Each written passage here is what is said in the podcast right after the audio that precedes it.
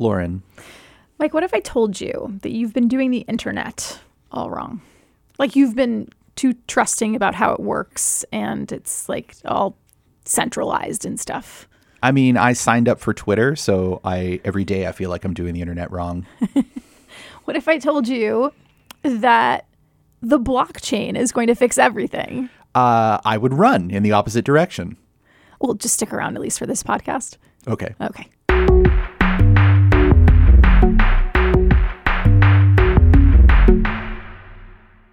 Hey everyone, welcome to Gadget Lab. I'm Lauren Goode. I'm a senior writer on the blockchain. I'm a senior writer at Wired, Uh, my name is Michael Calore. I'm a senior editor at Wired.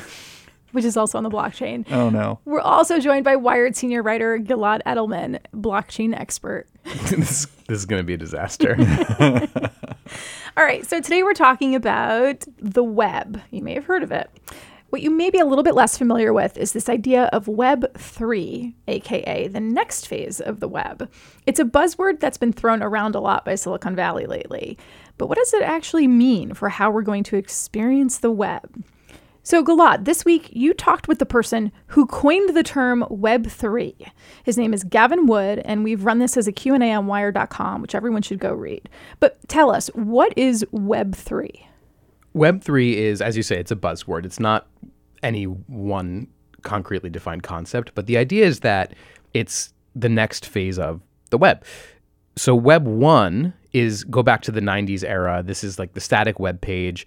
It's very decentralized. This is an important point. You know, you would nav you typically you would type in a URL and go to that site to engage with stuff. And that would be like a server in a building somewhere. Exactly. And each one is different. And, right. And, and in, in the internet's early days, it, it just existed on everybody's computers. Web 2 it refers to the era that we're living in now, where you have a lot of concentration of online activity in dominant platforms. So this is the this is the era of the dynamic app layer or the dynamic web page layer on top of the internet, and so a lot of online activity has gotten funneled through platforms like Facebook, YouTube, Amazon, and on the a, f- a bit further up the stack, you have a lot of, or down the stack, I can never remember the the arrow there, but you also have um, concentration of like computing, right? In you know AWS, right, or or other major cloud providers.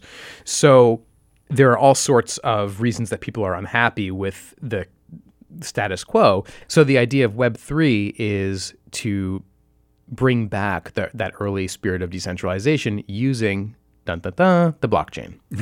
So does Web3 have to exist on the blockchain and have to involve cryptocurrencies? Like the, how fundamental is the blockchain to what it is? That's a really good question because it- at the at the broadest level of abstraction, um, it's really the idea here is decentralization, which is a concept. It's not a particular technology, but the energy here is really coming from the blockchain. And when people talk about Web three, they're absolutely talking about blockchain related technologies. So Gavin Wood told me that th- the thing about blockchain is that it's the only technology he's ever come across that's about distributing power rather than centralizing power. And I don't know if I totally buy that, but there are reasons to to believe that that might be true in the sense that I mean the whole point of blockchain going back to Bitcoin is that you don't need a central authority saying what's true and what's false because the the the innovation of the blockchain that made Bitcoin such a big thing to begin with is that the ledger, right, the record keeping is distributed and it's happening on all of the computers that are in the network. To somebody like Gavin Wood, that's a really powerful idea because in his view, a huge problem right now is that we have to uh, trust central gatekeepers like monopolistic tech companies and also like the centralized government regulators that supposedly have power over them. And so, um, to somebody like Gavin Wood and, and, other people who are excited about this technology, um, the promise of using blockchain is that you can somehow break free of that need to put your faith in uh, a central authority and also break free of the possibility of being regulated. It seems to me like that's part of the motivation here you know, because like if the argument is that the internet is broken and because it's all all the tools that we use are part of these large platforms that are owned by big corporations, like that's not necessarily true. Like as you pointed out in your Q and A, uh, the internet is built on open source software, and that software talks to each other using protocols that nobody owns. So if I wanted to, I could build a server in my home and start serving my own web pages and run my own email server and run my own Mastodon server. I could do all these things on my own right now as it exists. So why is that something that needs to be fixed? Is this like uh, is is the move towards Web three like all the technologists saying, oh, you know, Web three is the future? Are they actually saying like we need to build a new layer on top of this technology that already exists or are they sort of calling for like a return to the more pure days of the web before the platforms dominated it, it is we are talking about a new layer because as you say and as i mentioned uh, thanks for calling that i thought that was pretty smart uh, in the q&a right the internet as distinct from the web is decentralized already yeah. mm-hmm. um, or or like you can build anything yes. decentralized on the internet now if you want. Right. And as you say, Mastodon is a decentralized open source social, you know, Twitter alternative, right? That's what Mastodon is, Twitter yes. alternative. Mm-hmm. Yes, I know um, it's easy to forget. Yeah, yeah. um, this is such a frothy mix of different ideas that there's there's different answers to that question. You know, there's a lot of economic activity happening right now in the crypto space that um, and this was especially on display with the wave of ICOs, initial coin offerings a couple years ago that looked pretty clearly like regulatory arbitrage where where you were doing you were getting people to invest in something just like you would with a security or a stock, but because it was something different, it was a coin. You didn't have to, it didn't have to register with the SEC, and you didn't have to follow regulations. And a lot, a lot of uh, you know ordinary people lost their shirts. So there is that side of it, but I think the attitude of the the sort of ideologically motivated Web3 people like a Gavin Wood. And when I, I, don't even mean ideological as a pejorative, just people who are motivated sort of by philosophical commitments. It's not wanting to get around regulation so much as having no faith in regulation. So when I look at a problem like, uh, you know, Google's stranglehold over so much of the internet and advertising markets and mobile markets and browsing and search and everything, to me, that looks like a policy problem and a lot of people treat it as a policy problem, right? And and the FTC and the DOJ are and state attorneys general are working on that problem right now. But a lot of people in the Web three space, somewhat understandably, just have no faith in the government fixing the monopoly problem, and so they turn to the appeal of technological solutions rather than policy solutions. I want to bring it back to the actual experience on Web3 because you asked Gavin Wood a really good question. You asked him like for a specific example of how this would work, you know, how two app developers or creators or even consumers would use an app that is that is built on Web3. And how did he describe this? I didn't totally pin him down on this, but I think the answer is it wouldn't look that different in theory from apps that we interact with now because the the main differences are going to be things that are below the surface level or the, the user level. But I but I actually had an interesting conversation yesterday with um, the founder of a company called Presearch, and this is a search engine that is. Uh, you know, designed to be a Google alternative. It's a very privacy-focused search engine, and it's incorporating a lot of Web3 principles. So, f- for example, I mean, on, on a on a technical level, it's distributed in the sense that instead of having a server, a bunch of servers in a warehouse running the software, it's actually users can elect to be nodes in the network, and so it is it is decentralized in that respect. Like when you when you put in a search query, it gets routed to nodes in the network, and to incentivize people to volunteer their computing power in that way, there's a coin associated with it, a, a, a token, a, crypt, a, crypto token associated with it. And this is this is a really common feature of Web three businesses, which parenthetically mostly don't exist. Most Web three businesses are business ideas or proposals and not actual businesses, but there are some that are closer to reality, and, and Presearch is one of them. The privacy browser Brave is actually maybe the, the most established. Um, But this idea of decentralization is still hypothetical, as Colin, this the the founder of this company, freely acknowledged when we were talking yesterday. He said, right so far, Presearch still controls uh, how its business functions, how the software works. But in theory, one day he would like to see a setup where the users and the people, the stakeholders who hold these coins, and by the way, you also get rewarded by just by doing searches. Um, they will have some way of participating in the governance of the platform. And this is a crucial idea behind the Web3 vision is that you, the user, or the, or the you know the participant you are somehow active in providing the service and maybe like literally voting on how things happen we're going to have to take a quick break, but I did want to ask you, like, how does this creation of applications um, for Web3 create value in the goods that people are exchanging on the internet? Because we're hearing about how this is going to open things up for the creator economy who make digital goods or apps. Like, how does that actually work? The, yes, that's such a good question.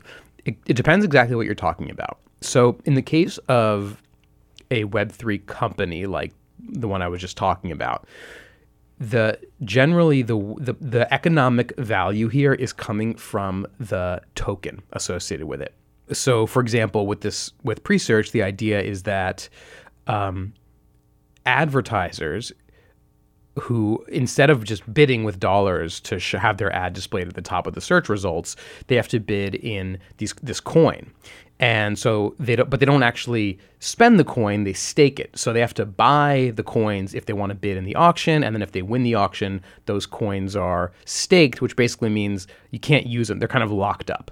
And the point here is that this is generating demand for the token, which raises the value of the token. And then on the flip side, you get rewarded in you know fractions of a token every time you do a search. So the idea here, which is very common when you talk to Web3 entrepreneurs, is all about um, in aligning the incentives so that everybody participating in the network or the exchange that you're talking about is is motivated by the value of the token. And the thing that I haven't figured out yet is is this just a Ponzi scheme or multi-level marketing?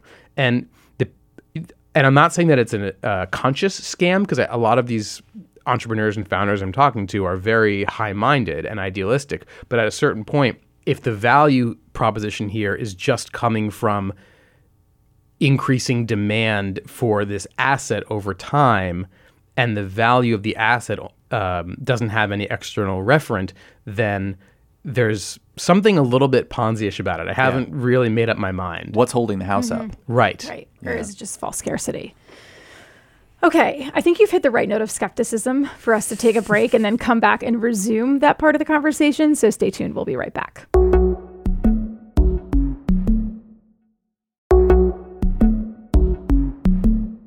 So, Web3 is really just one part of a bigger conversation that's happening right now about what the future of the web will really look like. Some high profile technologists, yeah, we couldn't get through one week of the podcast without mentioning Mark Zuckerberg, are drawing out these visions right now or introducing these new frameworks for the web, this next set of connected experiences.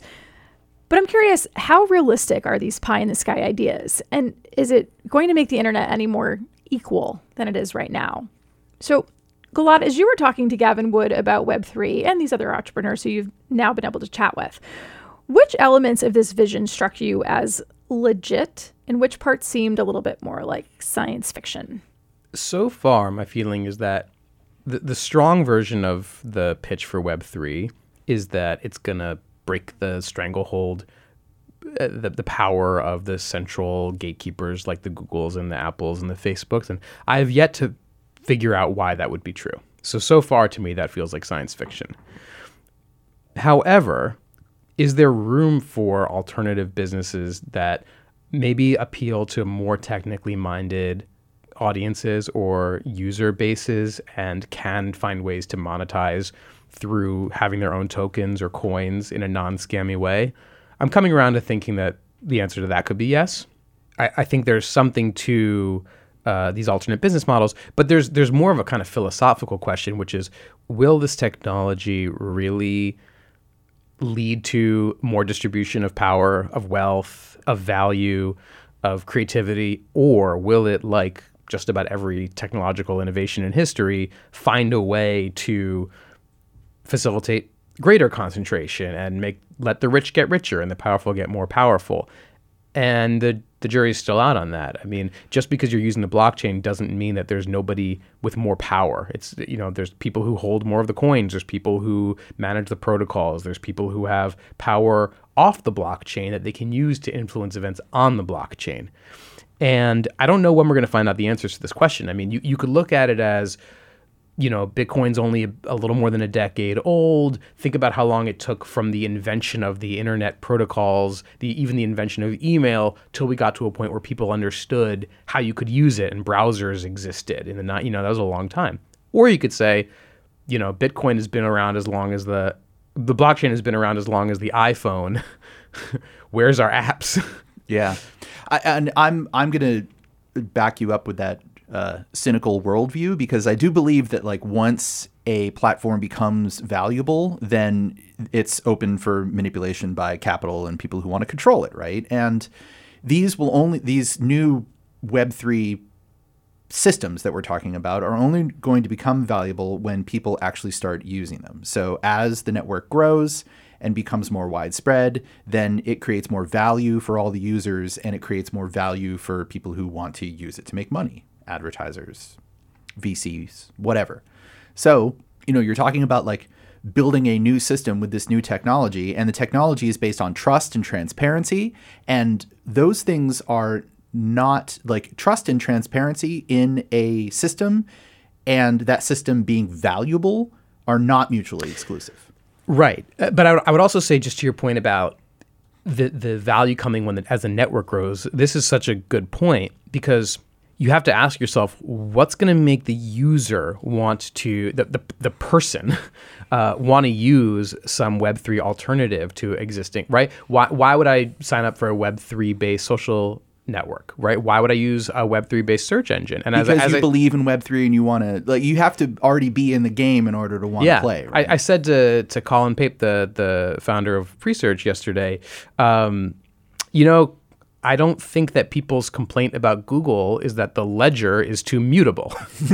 right. They're complaining that now when they Google something, there are six ads that come at the top right. of the feed. And, and, and to his credit, he fully acknowledged that. He said, look, for now, our, our target audience is definitely people who care about this, people who are more tech savvy.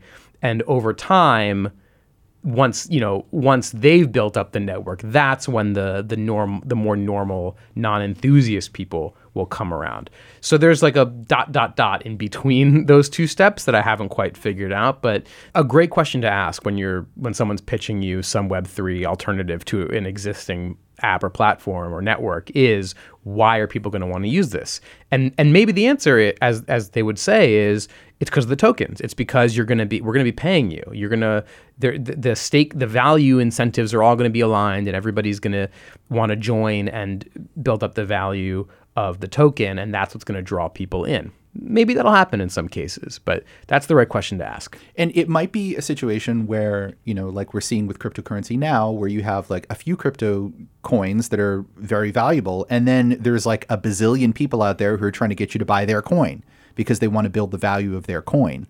And it's like, which one do you buy into? Do you buy into, you know, Tiddlywink coin or do you buy into Ethereum or, or Bitcoin or like one of the ones that, you know, holds real value in the world? Totally. And if we ex- extend that line of thinking, let's say that each of the three of us starts uh, our own Web3, um, you know, social social network, and we each have this, you know, token based business model you could imagine the same winner take all effects that exist in Web 2 to apply to Web 3, mm-hmm. where one of our tokens is going to start to build value. That's going to be the winner. That's going to be the network everybody wants to get on. And maybe in Web 3, we'll just have the Web 3 version of Facebook, the dominant social media, uh, the, the dominant social network, because it might not be possible for all these different token based business models to succeed at the same time. Yeah. So, on the one hand, here at Wired, we tend to be cautious optimists and keeping an eye towards the future.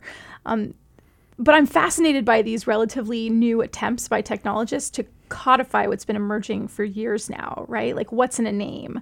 Um, blockchain's been around forever, forever, several years at this point. Non fungible tokens, the idea of that is not necessarily new. The metaverse, you know, for a while was VR and AR, and then a few years ago it became XR, and now it's the metaverse. Um, so like on the one hand you know humans often feel the need to label or name things. So maybe that's not all that unusual. And sometimes by naming or creating structure around something we can bring them into existence. But i can't help but be a little bit skeptical that by creating names around these technologies, it's it's basically part of a land grab for this next version of the web, and it's just it, what it's going to lead to is just more capital because it enables companies to go to Sand Hill Road and pitch their startups and say, "I'm a Web three company, I'm a metaverse company," and we certainly see that in our inboxes here at Wired too. Naming something is very powerful, and you're right to be skeptical. I mean, I, I think it's fair to say that the people who deserve the most credit or blame for popularizing the Web3 term are the venture capitalists at Andreessen Horowitz, whose uh, their their crypto fund specifically. They uh, it's been reported in a lot of places that they're making a big lobbying push uh, on Washington to make sure that regulations and laws that are passed, you know, don't don't uh, imperil their crypto holdings and investments, and uh, they're very bullish on this Web three notion. So there's there you know these are money people, right? They think that they can make money. They think there's money to be made here. Um, but at the same time, I think that the reason that it's kind of catching on is that, and the reason that other buzzwords are catching on lately, like the metaverse, is that people are kind of sick of the status quo. I think that uh, things feel a little bit stuck right now and we're you know we're getting tired of using the same interfaces that are actually kind of getting worse. Like shopping for stuff on it finding what you want on amazon has gotten harder. Finding the right results on google has in many ways gotten harder um, because they've rolled up so much of the economy that they don't have to try as hard to be good. And so people are kind of sick of that. And the idea of something new a new way to interact, you know, a new, you know, genuinely exciting technological development is, well, it's genuinely exciting. And when you put a name on that, it helps people imagine, um, you know, it sort of ties together things that otherwise might seem disparate and gives people something to get excited about. The question is are we going to get something genuinely cool or is it just the money guys who are going to uh, get the return on investment? Just the money guys. It's always just the money guys. Sorry. I was just going to say something eloquent like, well, we probably can't answer that in this podcast, but to, you know, but Mike just answered it for us. So thank you, Mike. You're welcome. All right. Um, Gilad, thank you so much for trying to unpack all of this complicated Web3 lingo. Um, I think we're going to have to have you back on in the future to unpack it a little bit more. But let's take a break and then we're going to come back with recommendations.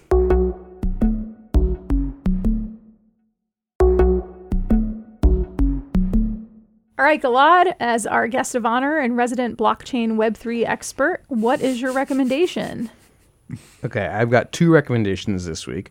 The first one is um, sticking on the blockchain theme, the book Digital Gold by the New York Times reporter Nathaniel Popper. I recently read, and it's very good. So it was published in 2015, so it's not going to bring you up to speed. You know, no one was talking about, well, almost no one was talking about Web3 back then, but it's a really good introduction, very detailed history of Bitcoin and by extension blockchain. And he, the author, is a very good, clear explainer of difficult concepts. So if anybody out there doesn't really know where to begin, I do recommend that book.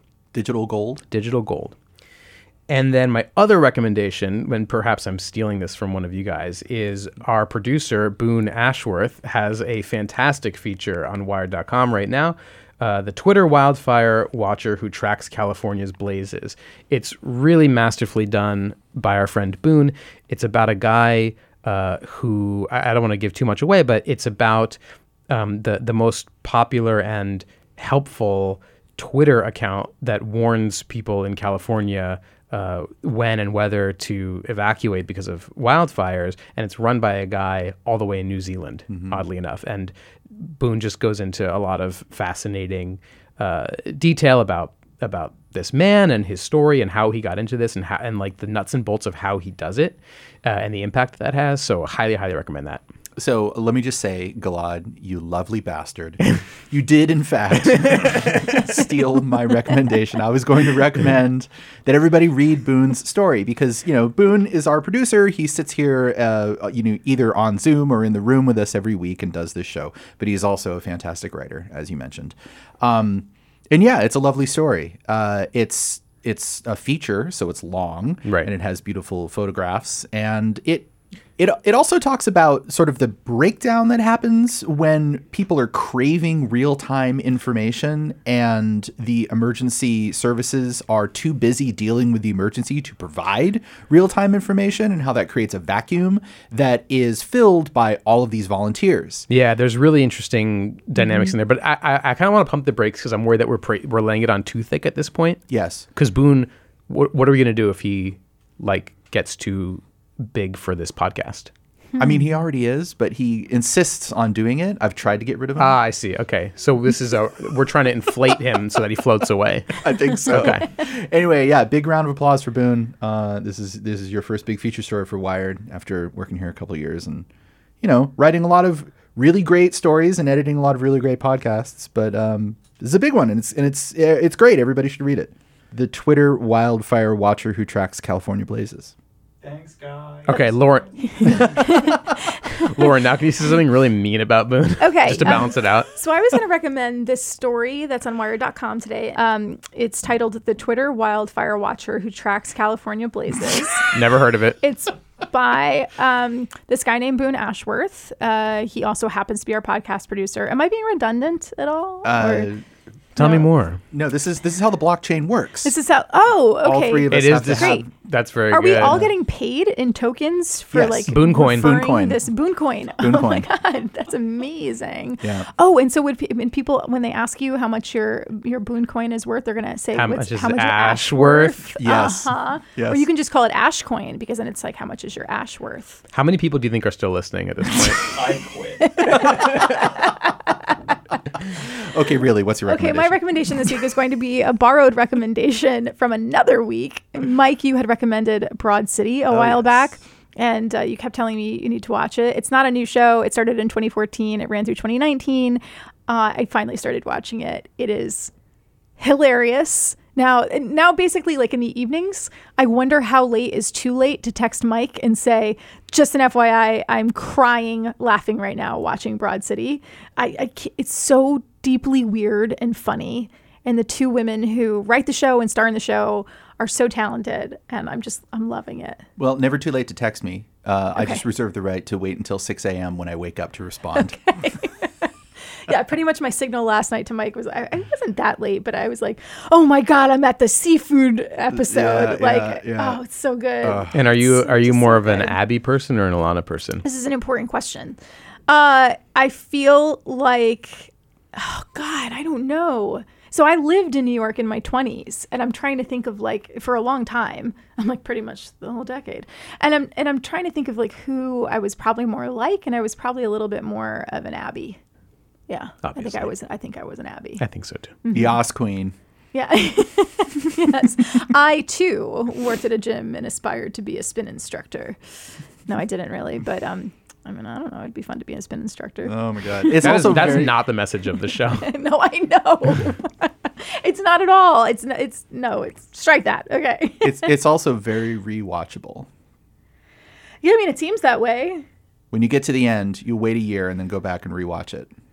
Also, it's just it's like many shows, a nice snapshot of our lives pre-pandemic. Yeah. You know, they're on the subway or they're in clubs or doing whatever they're doing, and I'm like, oh, they're you know they end up in the hospital together one night, the seafood episode, and and I'm like, oh, there are no masks. Like everyone's just all crowded and on top of each other, and to be fair, most television shows are like that. Yeah. I know, I know. Yep. All right. I think we're going to end it. And by the way, did I mention our producer Boone wrote a great story this week? What's it about? On Wired.com. It's about wildfires And the people who tweet about them. uh, and the people who tweet about them, and one man in particular who lives in New Zealand. You really, you guys should really all go read this story. Does not ring a bell. okay, I'll send it to you Cool. via Slack. Put it on the blockchain, please. All right, that's our show. Bye. Glad. Thank you. Bye. thank you for joining us. My pleasure. Uh, thank you, Snack Fight, as always, for being a great co-host, Uh, just uh, same same to you. and, and thanks for recommending Broad City a You're while ago, welcome. so I could recommend it again. Glad you like it. All right. Thanks to all of you for listening. If you have feedback, you can find all of us on Twitter. Just check the show notes. Also, you can leave us a review in Apple Podcasts. I love reading those. This show is produced by um, this guy named Boone Ashworth, who also wrote a story on Wired.com this week. Oh my God, read did he? He did. Goodbye. Welcome to the Booniverse.